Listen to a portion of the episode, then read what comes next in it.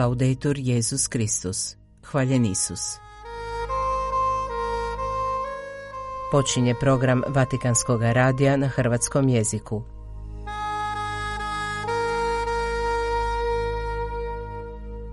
Evo sadržaja današnje emisije. Pred početak zasjedanja Njemačke biskupske konferencije Vatikan je uputio pismo i ponovio zabrinutost zbog reformskih pokreta katoličke crkve u Njemačkoj. Napadi na civile i humanitarne djelatnike zločini su protiv čovječnosti. Stavovi su suverenog viteškog malteškog reda koji su iznijeli na 60. sigurnosnoj konferenciji u Minhenu. Pregled vijesti iz života katoličke crkve u Hrvatskoj pripremio je Neno Kužina.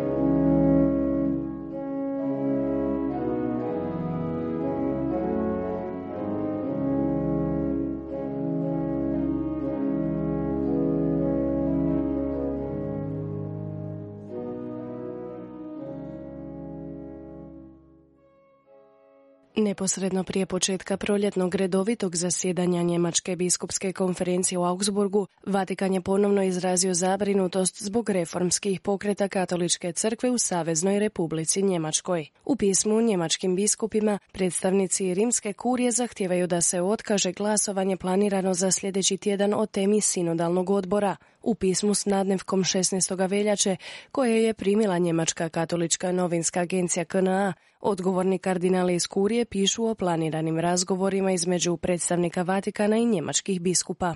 Vrijeme sljedećeg kruga pregovora još nije poznato. Ako statut sinodalnog odbora bude usvojen prije sastanka, postavlja se pitanje smisla ovog sastanka i općenito procesa dijaloga koji je u tijeku, navodi KNA, citirajući Vatikansko pismo koje je, kako prenosi agencija, potpisao državni tajnik kardinal Pietro Parolin, prefekt dikasterija za nauk vjere kardinal Viktor Manuel Fernandez i prefekt dikasterija za biskupe kardinal Robert Prevost. Pismo je predočeno papi i on ga je odobrio, navodi se nadalje. Proljetno redovito opće zasjedanje Njemačke biskupske konferencije održat će se od 19. do 22. veljače u Augsburgu. Sljedeći tjedan bilo je planirano i glasovanje o statutu sinodalnog odbora, no ta je točka sada skinuta s dnevnog reda zasjedanja. Potvrdio je to glasnogovornik biskupske konferencije Matijas Kop na upit KNA. Vatikan je posljednjih godina nekoliko puta izjavio da katolička crkva u Njemačkoj nema ovlasti uspostavljati zajedničko upravno tijelo lajka i klera. To je ono što predviđa proces reforme sinodalnog puta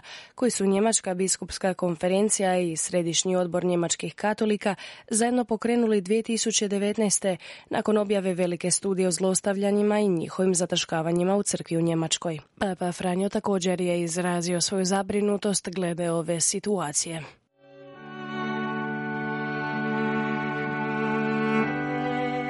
Slušate hrvatski program Vatikanskog radija.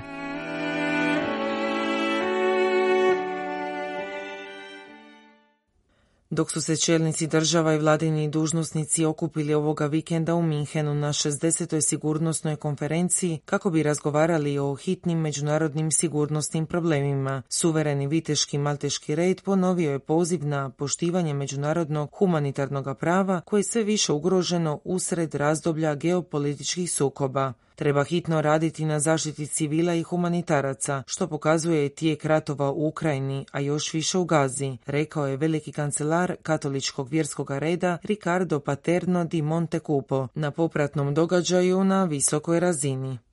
Civilne zgrade, domovi, bolnice, škole i vjerski objekti žrtve su neselektivnih vojnih napada. Osnovna energetska infrastruktura uništava se s ciljem uskraćivanja civilima osnovnih društvenih usluga. Veliki kancelar katoličkog vjerskog reda istaknuo je da su Ukrajina i pojas Gaze samo neke od vidljivih kriza koje traumatiziraju civile i humanitarne djelatnike, ali su u tijeku i u Južnom Sudanu, Siriji, Haitiju i Nijamaru, te u drugim regijama u svijetu.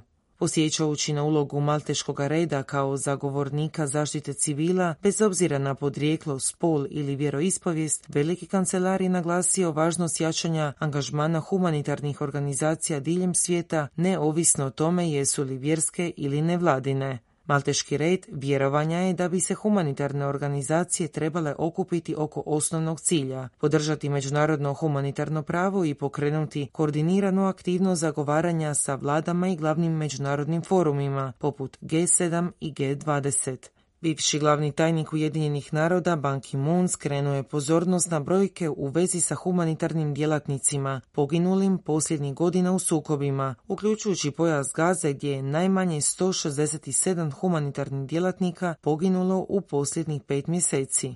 U svijetu u kojem se smanjuje poštivanje međunarodnog prava, povećava se broj raseljenih osoba. Trenutno u svijetu ima najmanje 114 milijuna raseljenih osoba, apelirao je Jody Williams, dobitnik Nobelove nagrade za mir 1997. godine.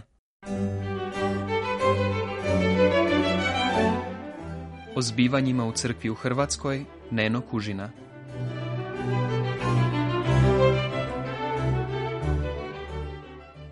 U Zagrebu je danas u nadbiskupijskom pastoralnom institutu počela dvodnevna katehetska zimska škola za vjeroučitelje u osnovnim školama o temi Sve je skoro moguće o bioetičkim temama i odgoju savjesti. U pozdravnom govoru predstojnik Nacionalnog katehetskog ureda Hrvatske biskupske konferencije izvanredni profesor dr. Ivica Pažin je istaknuo da se učenici čija je želja za dobrim velika, no nažalost dar razlučivanja dobra od zla sve skromniji, nalaze na prekretnicama osobnoga života, ali i na prekretnici čovječanstva. Tko danas govori o obrazovanju, taj vjeruje u čuda. Niti u jednom području života se ne ulažu tolike nade koliko u obrazovanje. Ono je mjesto u kojemu će se djeca i mladi naučiti transparentnosti i demokraciji, mjesto u kojemu će se djevojčice, dječaci, azilanti, osobe s teškoćama u razvoju, siromašni, nacionalne manjine integrirati u društvo. Ono je mjesto obrazovanja elita i otvoreno tržište za sve. Obrazovanje kao da je postalo najmoćniji religijski nadomjestak u sekularnom društvu, enciklopedijski kompendij svijeta koji je sposoban izvući svijet iz kriza. Obrazovanje je istodobno nešto poput moralne sankcije društva, ali i duh već odavno bezdušnog društva i svijeta. Možda je doista društvo naumilo obrazovanju sve te uloge pod tim pritiskom kako sustav, tako onda i nastavnici neće moći dugo izdržati. U svakom slučaju, odgoj i obrazovanje je danas polivalentni poligon za stvaranje i prikazivanje mnogo toga. Vjeronauk u školi bi u takvom sustavu trebao imati ulogu savjesti, one koja će čuvati dobro od zla, te očuvati čovjeka čovjekom, rekao je doktor Pažin. U crkvi nadomak sela Batvači na području Župe Vodnjan jučer je proslavljen spomendan Svete Foške. Vodnjanski župnik Damir Štifanić je u homiliji na prvu korizmenu nedjelju naglasio Govor o pustinji nije onaj o vanjskom fizičkom iskustvu, već o stanju duše, boli, praznini koju čovjek može nositi u sebi. Takva se pustinja može naći u našem srcu i nemamo hrabrosti ući na takvo mjesto gdje se moramo susresti sami sa sobom, s našim demonima koji vole ostati sakriveni. Propovjednik je nastavio kako je početak korizme pogodno vrijeme za ulazak u unutarnju pustinju te da smo pozvani boriti se protiv svega što nas tišti, suočiti se s demonima koji nas drže zarobljenima, znajući da u toj pustinji nismo sami, cijela crkva hoda s nama, a tamo nas čeka i gospodin koji nam je pokazao put i koji je naš vodič i naša pomoć na ovom našem hodu. To je, dodao je, razumjela i sveta Foška, koja, iako mlada djevojka, bila je obdarena velikom inteligencijom. Povjerovala je u Božje obećanje i ostala vjerna do kraja, pa čak i po cijenu mučeništva. Izgubila je ovo zemaljski život, ali si je osigurala onaj vječni. Na sedmu obljetnicu smrti profesora doktora Tomislava Ivančića 17. veljače požeški biskup Antun Škvorčević je predvodio euharistijsko slavlje u župnoj crkvi Marije Kraljice i svetog Jurija Mučenika u njegovu rodnom Davoru. Biskup je rekao kako korizmeno vrijeme potiče da što temeljitije ispitamo ono što nam se nastanilo u srcu te odbacimo iz njega nemoć, zlo i grijeh da bi se u njem čvršće nastanilo Božje svjetlo, dobrota i plemenitost. U svjetlu navještene Božje riječi pojasnio je aktualne događaje u Hrvatskoj u kojima između ostalog jedni demonstriraju jer im se kao oporbi ne sviđa što rade oni koji su na vlasti, dok drugi zahtijevaju da se povećaju koeficijenti njihovih plaća.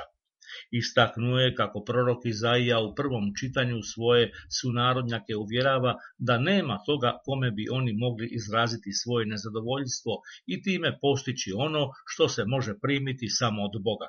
Biskup je upitao sudionike slavlja zalažu li se oni za Božje onoliko koliko se spomenuti prosvjednici zalažu za ono što se ljudskim naporima i zalaganjima u Hrvatskoj može ostvariti podsjećajući na riječi svetog Pavla da nam je Bog sve darovao u Sinu svome Isusu Kristu, kad je iz ljubavi sebe položio za nas na križu, biskup je ustvrdio da nam je Bog osigurao najveću osnovicu našeg postojanja. Napomenuo je kako je potrebno da i mi učinimo svoj suradnički dio, te u duhu spomenute metafore na Božju osnovicu doprinesemo što veći naš koeficijent. Požeški je biskup naglasio kako su ova razmišljanja utemeljena na Božjoj riječi kojoj je služio svećenik Tomislav kao i drugi svećenici kojih se ovaj dan spominjemo. Podsjetivši sudionike slavlja da je svećenik Tomislav u osobitom zauzetošću organizirao seminare evangelizacije, Napomenuo je da je evangelizacija nastojanje oko toga da vjernici što snažnije žive od onoga što je Božje te liječi od mraka negativnosti. Ona nas u današnje doba napose zahvaća posredstvom suvremenih sredstava komunikacije kojima se koriste i mnogi nedobronamjerni ljudi da bi pod krinkom anonimnosti naudili drugima, čemu su izloženi osobito mladi koji lako postaju žrtvama takvog djelovanja. Pozvao je sudionike slavlja neka se tome odupru tako što će prije svega u svoja srca primati Božju riječ, jer ona može u njima na najbolji način svojim svjetlom raspršiti mrak zla i negativnosti, prenijela je Ika. Prigodom sedme obljetnice rođenja za nebo profesora Ivančića 17. veljače u bazilici Svetog Antuna Padovanskoga na Zagrebačkom Svetom Duhu misu je predvodio sisački biskup Vlado Košić.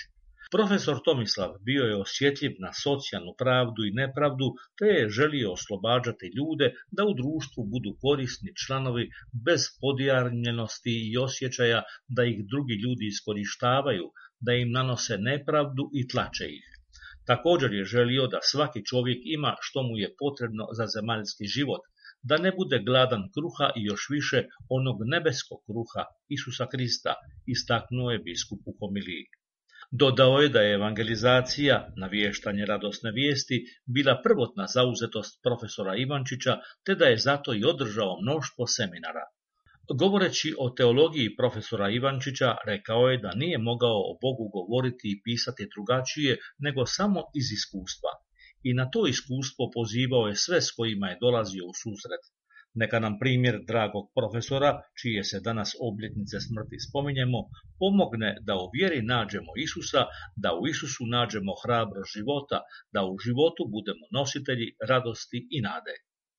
U ulaznom predvorju Starčevićevog doma u Zagrebu, zgrade u kojoj je zadnjih devet godina života stanovao, otkrivena je spomen ploča hrvatskom intelektualcu, piscu, doktoru znanosti, blaženom Ivanu Mercu. Rad akademskog kipara Petra Čuje, koji sadrži reljef blaženika, dijelo pokojnog akademskog kipara Isusovca Marijana Gajšaka, postavili su družba braća Hrvatskog zmaja i postulatura za kanonizaciju blaženog Ivana Merca.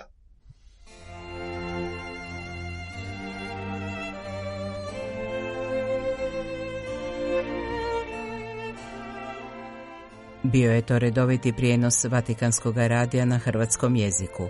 Hvaljen Isus, laudetur Jezus Kristus.